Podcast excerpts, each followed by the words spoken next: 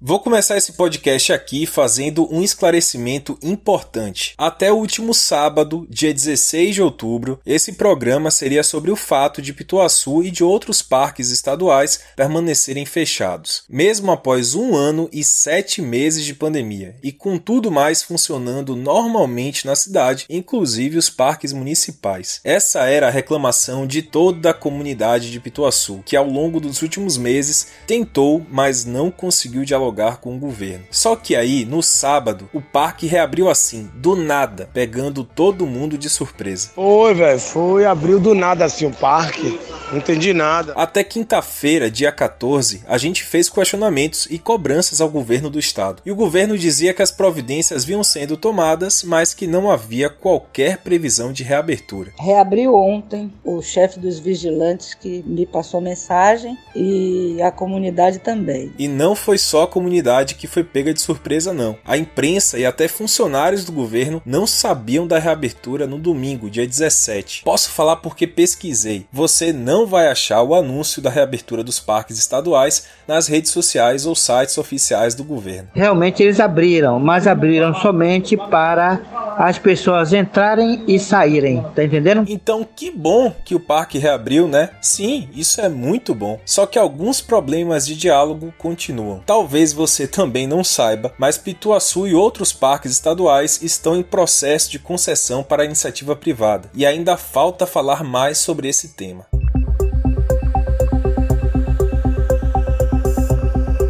Nesse programa vamos entender todo esse processo que culminou na reabertura de Pituaçu e de outros parques. Mas também vamos conhecer alguns projetos importantíssimos da comunidade de Pituaçu que tanto protestou nos últimos meses. Também vamos tentar entender em que pé está esse processo de concessão à iniciativa privada. Eu sou Vitor Vilar e te convido a conhecer as áreas verdes de Salvador e do nosso estado em mais um episódio do podcast semanal do Correio, O que a Bahia quer saber.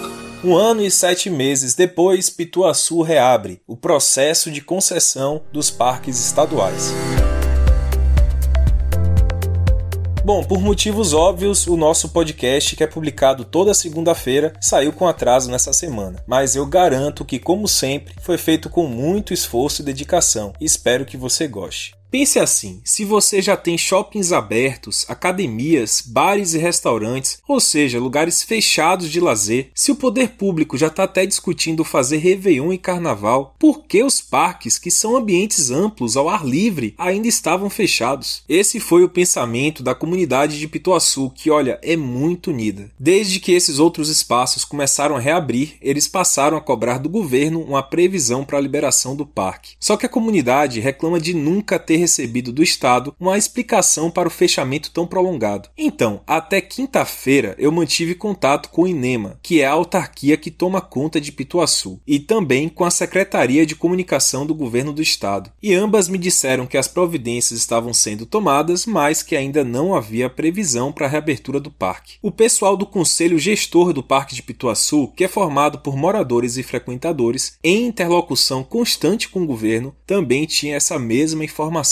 Bom, aí o resto eu já te contei, né? Vamos conhecer algumas das vozes que já falaram por aqui. Lúcia Saraiva é uma educadora do ciclismo, fiel defensora e militante da trilha de bike que tem dentro de Pituaçu. Não sei se foi do nada, não. Pode ser que os manifestos que a gente fez repercutiu de alguma forma negativamente, mas, como você disse, não avisaram nada. Foi assim, repentino. Mas tudo que vem desse governo aí tem cachambô por debaixo do pano. Vamos ficar atentos, porque abriu, reabriu, mas o parque continua sem manutenção. Não era só Pituaçu que estava fechado por um ano e sete meses. O Parque Zoobotânico, em Ondina, onde tem o zoológico também. O São Bartolomeu, no subúrbio, os Sete Passagens, na cidade de Miguel Calmon, e o Conduru, no sul do estado, completam essa lista. Como eu disse, não teve post nas redes sociais, nota para a imprensa, nada. A informação circulou no boca a boca mesmo. Eu mesmo soube através de Márcio Oliveira, um cara que nasceu na comunidade do Alto do São João, vizinha ao parque, e que coordena um projeto de educação por lá chamado Escologia. Na realidade, eu, como morador aqui do Parque de Pituaçu, soube por um próprio segurança do próprio parque, que me falou de forma aleatoriamente que o parque estava aberto. Eu creio que o parque foi reaberto de forma devido às manifestações que nós estávamos fazendo, as pressões psicológicas, as manifestações. De uma hora para outra o parque abriu, até eu, como morador, fico até meio cismado que existe o conselho gestor no parque. E a administração do parque. E a ADM também. Um negócio meio assim estranho. Na sexta-feira, dia 15, foi publicada no Diário Oficial uma portaria autorizando essa reabertura. Ou seja, no dia seguinte à comunicação do governo ter dito que ainda não havia previsão. Bom, a reabertura é para todos os dias da semana e segue alguns protocolos. Por exemplo, permanência de no máximo 300 pessoas, práticas esportivas apenas individuais e em pequenos grupos, além do básico, uso de máscaras, álcool em gel e distanciamento. A venda de alimentos e bebidas lá dentro também está proibida, o que atingiu o poeta Renato Celestino, que tinha uma barraquinha de pastel. Sim, amigo, realmente o parque reabriu no sábado, só que somente para as pessoas entrarem, passearem e saírem. Não pode usar os parquinhos de brinquedos para criança que tem lá dentro e o nós, os ambulantes, nenhum estão autorizados, nem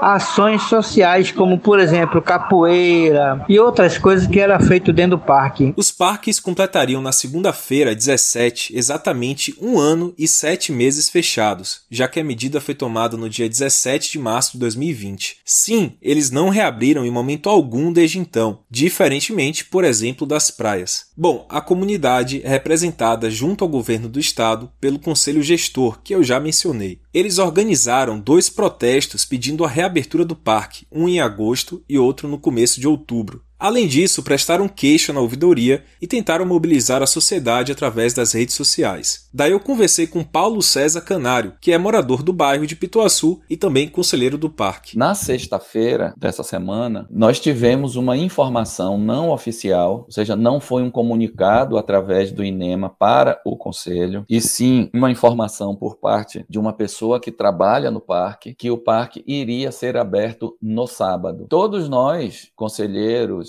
e pessoas da comunidade fomos pegos de surpresa, porque mesmo com todas as exigências, as mobilizações que nós fizemos, os insistentes pedidos de uma previsibilidade dessa reabertura, isso não nos foi oferecido pelo governo do estado. E para nossa surpresa, embora com alegria, com satisfação, porque era isso que nós queríamos, o parque hoje está aberto em funcionamento normal dentro dos protocolos que o governo do estado estabeleceu para isso. Para vocês assim do conselho Como é que foi esse diálogo nos últimos dias? Houve uma informação de que ia reabrir ou também não davam nenhum prazo? Como era? Bom, nós, nós tivemos uma reunião extraordinária do Conselho há cerca de 30 dias com a diretora responsável pelo Parque de Pituaçu, por conta de uma cobrança do Conselho sobre os protocolos que estavam sendo discutidos para proporcionar essa reabertura. Nessa reunião extraordinária, nos foi apresentado todo esse protocolo que através da nossa interação, eh, surgiu uh, o prazo para a reabertura de algo em torno de 60 dias. Nós questionamos, obviamente, que o parque vinha fechado há mais de um ano e meio e que esses protocolos já poderiam estar prontos, porque são coisas já que meio que de domínio público. Então, não seria nada dificultoso preparar algo muito bem fundamentado. Não tenho certeza se todos esses elementos foram foram implementados nesse momento dessa reabertura. Ainda não tive oportunidade, nem tive informações acerca do atendimento a todos esses itens protocolados. Haveria um controle de acesso por parte da vigilância do parque, não, não ficou estabelecido a quantidade de pessoas que poderiam adentrar ao mesmo tempo ao Parque de Pituaçu. Isso, isso ainda deve estar é, sendo decidido ou já está e nós não temos a informação, até porque a abertura foi uma abertura que, como nós já conversamos, foi uma surpresa para nós. Então, é claro que eu procurei também a Secretaria de Meio Ambiente do Estado, pasta da qual o INEMA faz parte. E o órgão me explicou que recebeu essa ordem do próprio governador Rui Costa na sexta-feira. Nesse mesmo final de semana, a Prefeitura de Salvador liberou a visita aos parques municipais aos domingos, só lembrando que eles já estavam abertos de segunda a sábado.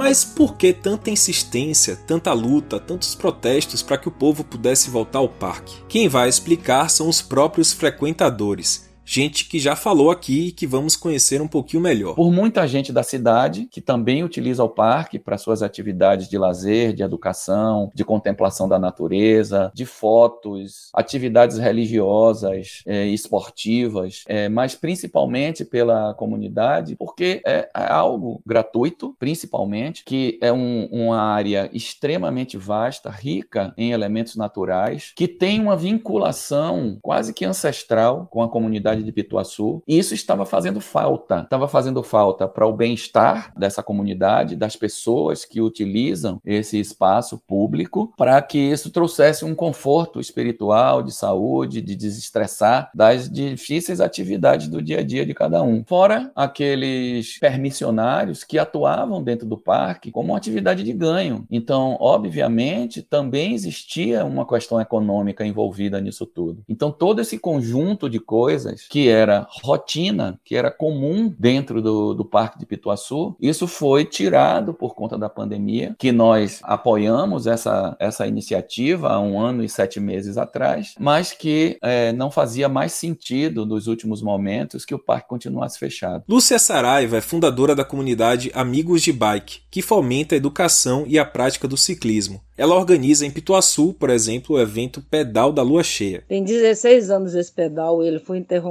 por causa da pandemia. Fato. Parque de Pituaçu, onde ele ocorre uma vez por mês nas noites próximas da lua cheia. Todos sabem que o Parque de Pituaçu é um pulmão dentro de Salvador, que está literalmente abandonado, mais ainda agora com esse fechamento, porque não tem transição de pessoas, ele está sem alegria, ele está triste. A trilha do Parque de Pituaçu tem 14 quilômetros cicloviáveis Além dessas, tem trilhas fantásticas, técnicas, que a gente já fez outrora algumas competições e temos projetos futuros para competições, inclusive infantis. Eu vou trazer aqui um exemplo da, da Barraca do Poeta. É um permissionário que atua no parque já há diversos anos, é muito conhecido pela comunidade por quem frequenta o Parque de Pituaçu, que chama Renato Poeta. Ele tem uma barraca que vende, vendia pastéis e churros. Mas além disso tudo, ele, como poeta, decantava o Parque de Pituaçu. Renato e a sua barraca, ao longo desse ano e sete meses com o parque fechado, ele perdeu parte da sua subsistência, né, do capital econômico que fazia com que ele sobrevivesse, e a própria estrutura física da barraca hoje está totalmente deteriorada por conta desse processo de fechamento. E não se sabe, existe uma grande interrogação até hoje, né, que mesmo com a reabertura do parque, como que ficam esses permissionários que tiravam o seu ganho das ações ambulantes dentro do Parque de Pituaçu. Adquiri um espaçozinho onde eu montei a minha barraca. A minha barraca, ela vendia lanches e eu recitava poemas para os meus clientes e amigos. Então, a pessoa chegava na minha barraca e ela comia um pastel ou um suco, um lanche ou uma água de coco, o que fosse de sua preferência, um churros e eu recitava sempre um poema de minha autoria para as pessoas. É, nessa onda de eu recitar os meus poemas na minha barraca, eu e um amigo chamado Patrocínio e Mara resolvemos criar um projeto. E nós criamos um projeto lá para o parque, que era um projeto que falava sobre poesia. O projeto se chamava Projeto Poesia no Parque, brincando de fazer poesia. Realmente era um sucesso, muitas pessoas iam, assistiam, saíam felizes, comentavam, a gente interagia e eu sempre interagia trazendo muita gente para o parque, para minha barraca, essa coisa toda. Bom, de repente chega a pandemia e essa pandemia acabou nos deixando de braços fechados, né? Quer dizer, minha barraca praticamente está lá toda acabada, toda rasgada e eu não posso nem ao menos adentrar o parque para talvez, sei lá, consertar, trocar as lonas que estão estragadas dentro da minha barraca. Isso é muito triste. Às vezes eu chego até a chorar de madrugada sozinho sozinho em casa pensando nisso tudo, pensando nos meus clientes, nos meus amigos, as pessoas que gostam da minha poesia, que gostam do meu projeto, que gostam da minha barraca, sabe? Isso é muito triste, não só para mim, como também para outros barraqueiros que, claro, têm os seus clientes, tem as pessoas que lhes procuram, vendem as suas coisas. A pandemia, ela veio e acabou praticamente com os nossos sonhos, porque pessoas que dependem daquilo ali, que vivem daquilo ali para os seus sustentos, porque a gente sabe pra, pra, quase que é uma luta perdida. Nós não vamos lutar contra o império, a coisa grande. Então, só nos resta é que as pessoas tenham sensibilidade, sejam um pouco sensível com nós e nos dê uma chance de voltar a trabalhar, de voltar a sonhar, de voltar a viver, de voltar a recitar os meus poemas, que é uma coisa que eu amo e que eu gosto. A cidade, na verdade, precisa conhecer melhor o Parque de Pituaçu. Existe uma, uma entidade que se chama Escologia, que está na, na, região do Parque de Pituaçu, que o seu fundador, o mestre Antônio Carlos, ele tinha uma, um slogan, uma máxima de conhecer como forma de preservar. Então, nesse sentido, diversas entidades que atuam no entorno, nas comunidades do entorno, nos guetos, nas vielas, com pessoas pobres, pessoas que não têm uma suportação de políticas públicas que favoreçam, é, que desenvolvem atividades no parque. O Escologia foi criado por cientistas educadores em 1983, antes mesmo de existir o Parque de Pituaçu. E quem toma conta hoje é Márcio Oliveira, que é nativo do parque e se formou lá mesmo no projeto. E a psicologia surge aí né, uma necessidade né, ambiental, educacional, arte, cultura, dança. E já começa a existir uma parte de uma, de uma necessidade maior, né, de atender a comunidade também, lutar pelo meio ambiente e atender a cultura, a intelectualidade. A psicologia antigamente também era uma, era uma escola de reforço escolar, estilo banca, né? Escola comunitária. A psicologia dava reforço à comunidade para que chegasse na escola pública ou na escola municipal já com a contrapartida, mesmo com a administração de guerra e tal, com as problemáticas. E muitas vezes tentaram tirar a psicologia, porque a psicologia é para a comunidade, para o parque, do social e da cidadania de Salvador, é como se fosse um, uma universidade, né? um, um alicerce, né? um grande pilar para a educação, para a cultura, para a literatura e para o desenvolvimento psicológico das pessoas humanas.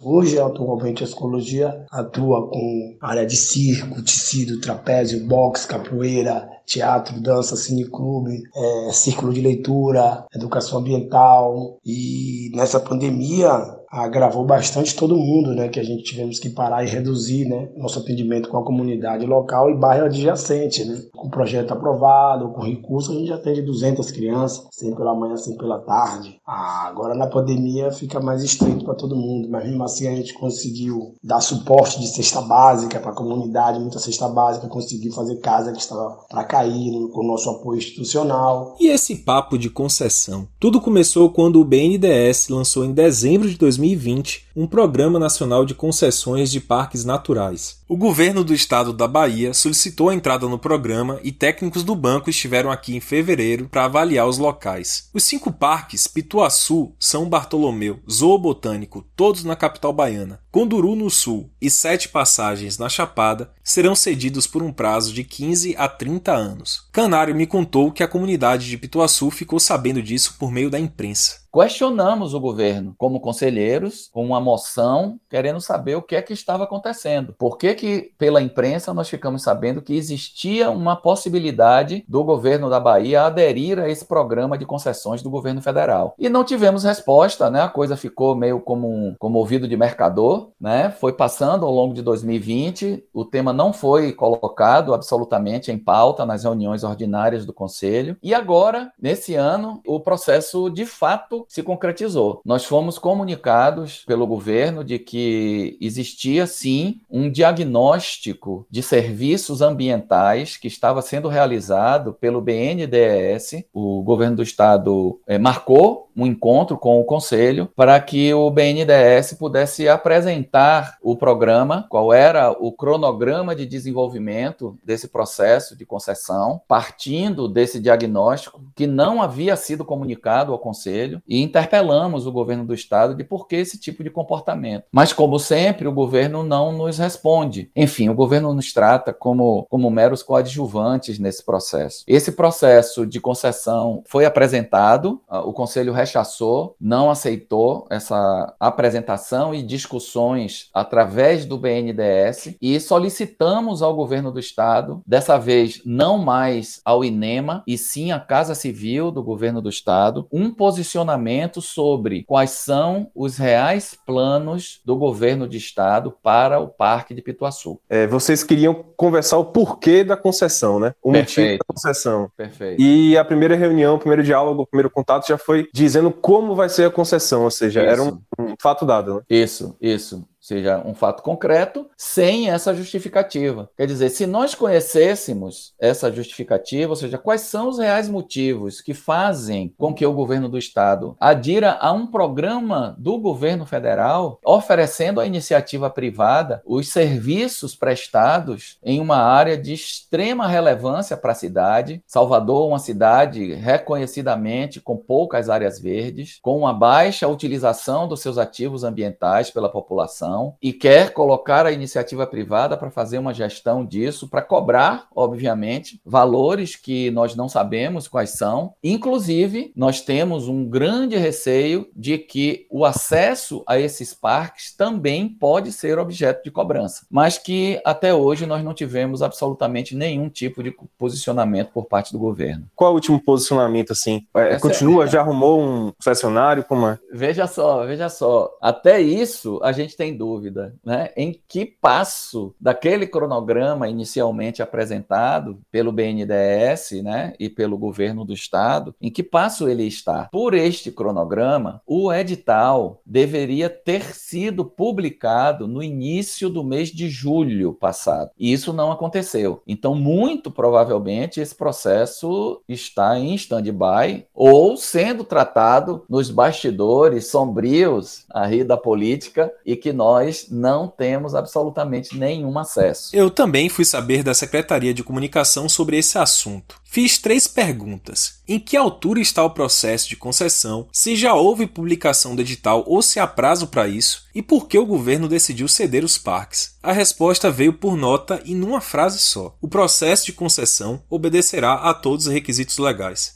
E é isso. Ter conhecido primeiro a história dos personagens que eu trouxe por aqui é fundamental para entender o receio deles com essa concessão. Como ainda não tem nada claro, eles têm medo de que, se o parque deixar de ser público, eles simplesmente não possam continuar tocando seus projetos por lá. E no processo da concessão, da concessão do parque, desse lance da privatização e o parque fechando também, é complicado para todos nós, né? Pessoas nativas do, do, do do parque, que moram e sobrevivem do parque, ficou bastante complicado sem a apoio social, sem trabalho, porque vendia seu coco ali, seu suco de cana, seu geladinho, seu picolé, seu cachorro quente. E com o fechamento do parque, foi complicado para todo mundo. E agora, no processo de concessão, todo mundo está vendo a vivo, né? Ninguém tem um, um, um, diálogo concreto do que vai acontecer com o parque, né? Os órgãos de, de, de apoio ao parque, na realidade, ninguém diz nada. Infelizmente, as, as conversas não são concretas e só eles lá do alto escalão sabem. Mas a sociedade que vivia do parque e se alimentava do parque, infelizmente, não pode mais. Infelizmente, né, a gestão, ao invés de fazer unificação com as instituições que desenvolve trabalho social de grande respeito para a sociedade. Infelizmente, temos esse apartheid e nós não sabemos o que vai ser depois da privatização para nós. Apesar da reabertura, o poeta Renato não poderá vender seus pastéis. A menina do INEMA, a secretária lá, ligou para mim, me avisando que era para eu ir retirar a minha barraca que estava é, correndo risco para as pessoas que adentrarem o parque. Eu disse, bom, mas ela está nessa situação pelo seguinte, porque não me permitiram que eu consertasse a barraca, trocasse a lona, trocasse tudo direitinho para quando o parque fosse funcionar. Ela disse, não, mas a ordem que tem aqui é para o senhor tirar a barraca. Aí eu prometi a ela que amanhã, segunda-feira pela manhã, eu iria tirar a minha barraca de lá. Já pensou? O poeta de mãos quebradas. Mas ela me disse o seguinte, que assim que começar a colocar os ambulantes de volta, que entrava em contato comigo. E eu sei que isso é conversa fiada, porque o parque já foi privatizado e eles querem entregar o parque, na verdade, aos novos administradores, que é o BNDES, sem ambulante, sem ninguém dentro, que é para o pessoal não ter problema, entendeu? É o que eu sei e que eu posso te afirmar é essa verdade. Agora o parque é realmente aberto, né?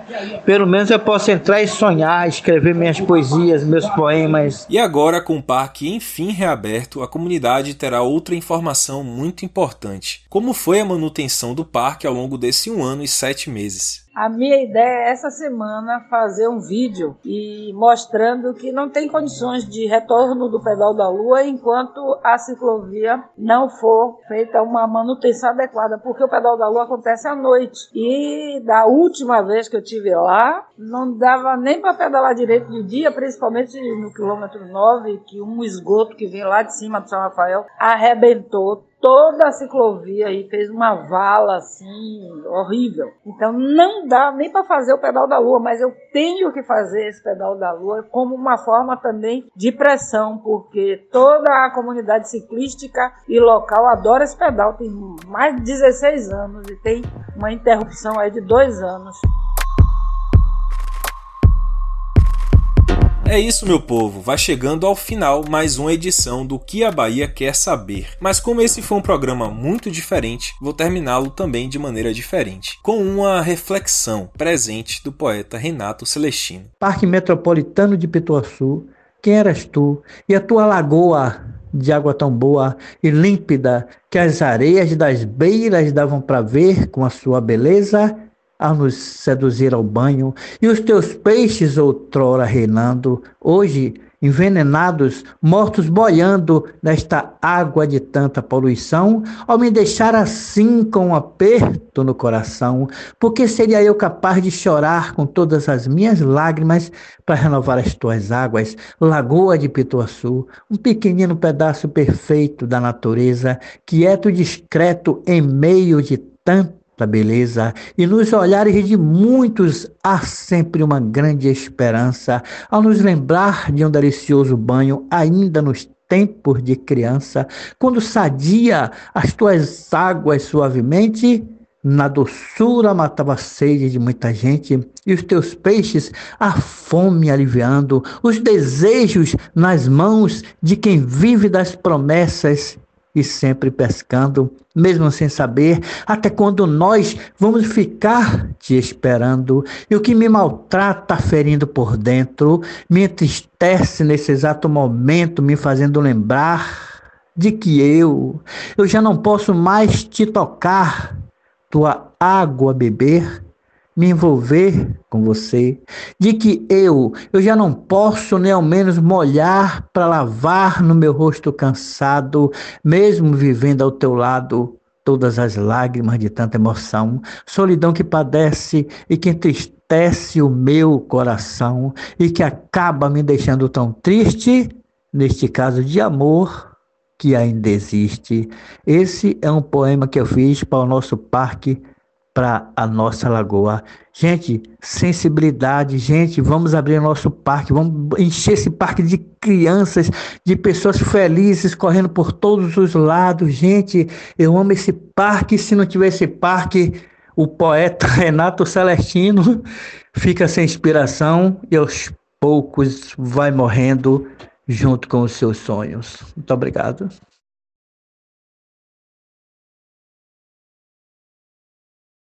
Eu sou Vitor Vilar e produzo, faço o roteiro e edito esse podcast aqui. Eu volto na próxima semana. Até lá.